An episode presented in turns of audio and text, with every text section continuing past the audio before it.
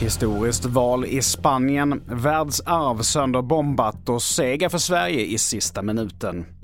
Det här är TV4-nyheterna som börjar med att skogsbränderna rasar på den grekiska ön Rhodos och nu ställer Ving och Apollo in vissa flighter idag och TUI meddelar att alla avgångar till ön ställs in. Men trots det så kommer 1300 svenskar flygas ner till kaoset. Igår så evakuerades hundratals svenskar från sina hotell och stora områden har drabbats av strömavbrott. Så till Spanien, där för första gången i modern tid så håller man allmänna val mitt i sommaren trots höga temperaturer och att många spanjorer är på semester.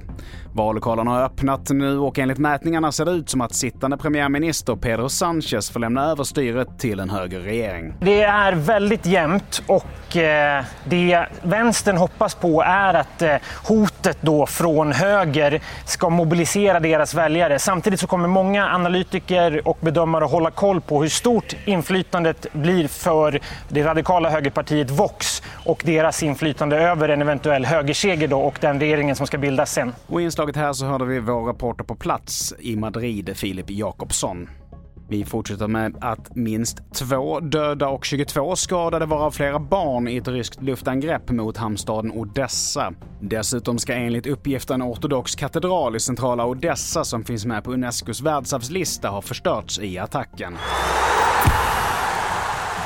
Och till sist, det blev seger till slut för Sveriges damer i premiärmatchen mot Sydafrika efter att Amanda Ilstedt nickade in 2-1 målet i den sista minuten. Och så här säger hon själv om insatsen. Ja, men först och främst så tänkte jag att nu, nu, nu jäklar måste jag eh, sätta dit den här om jag får chansen igen. Jag eh, hade ett par riktigt bra lägen innan eh, i matchen och ja, men fick en jättebra hörna av Aslani och kunde bara sätta dit i huvudet. Nu väntar Italien i nästa match på lördag. Fler nyheter hittar du på tv4.se. Jag heter Mattias Nordgren.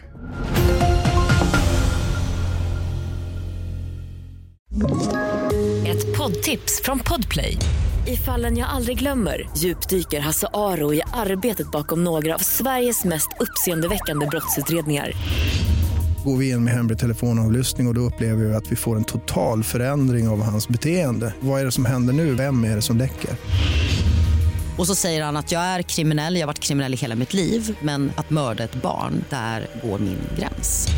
Nya säsongen av Fallen jag aldrig glömmer på Podplay.